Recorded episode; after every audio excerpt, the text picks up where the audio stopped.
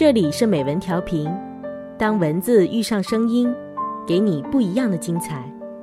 我是主播泡泡小鱼珊珊，今天为您带来的文章是：人生需要留白。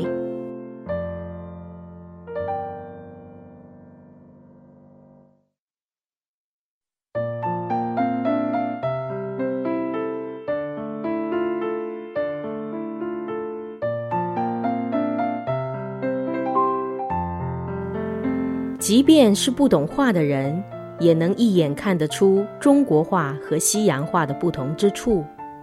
西洋画满，中国画空。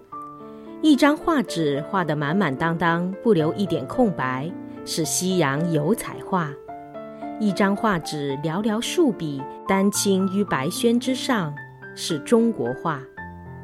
中国画的最高境界在于水墨留白。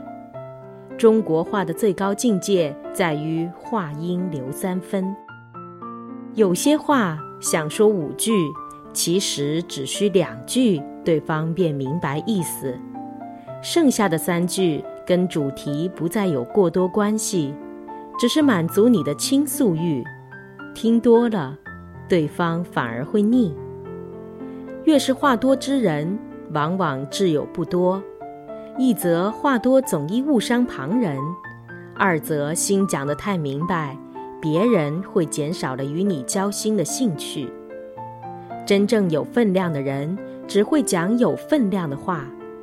一个敢于少讲话的人，必定是对自己话中传达的威力有信心的人。衣若素雅，能凸显你的脸庞；妆若素淡，能映出你的气质。琢磨少一点，否则他会抢了要害之处的风头。人生需要留白，那些人生的留白，让你看起来更为丰富。一个会布局的人，永远不会把人生塞得太满。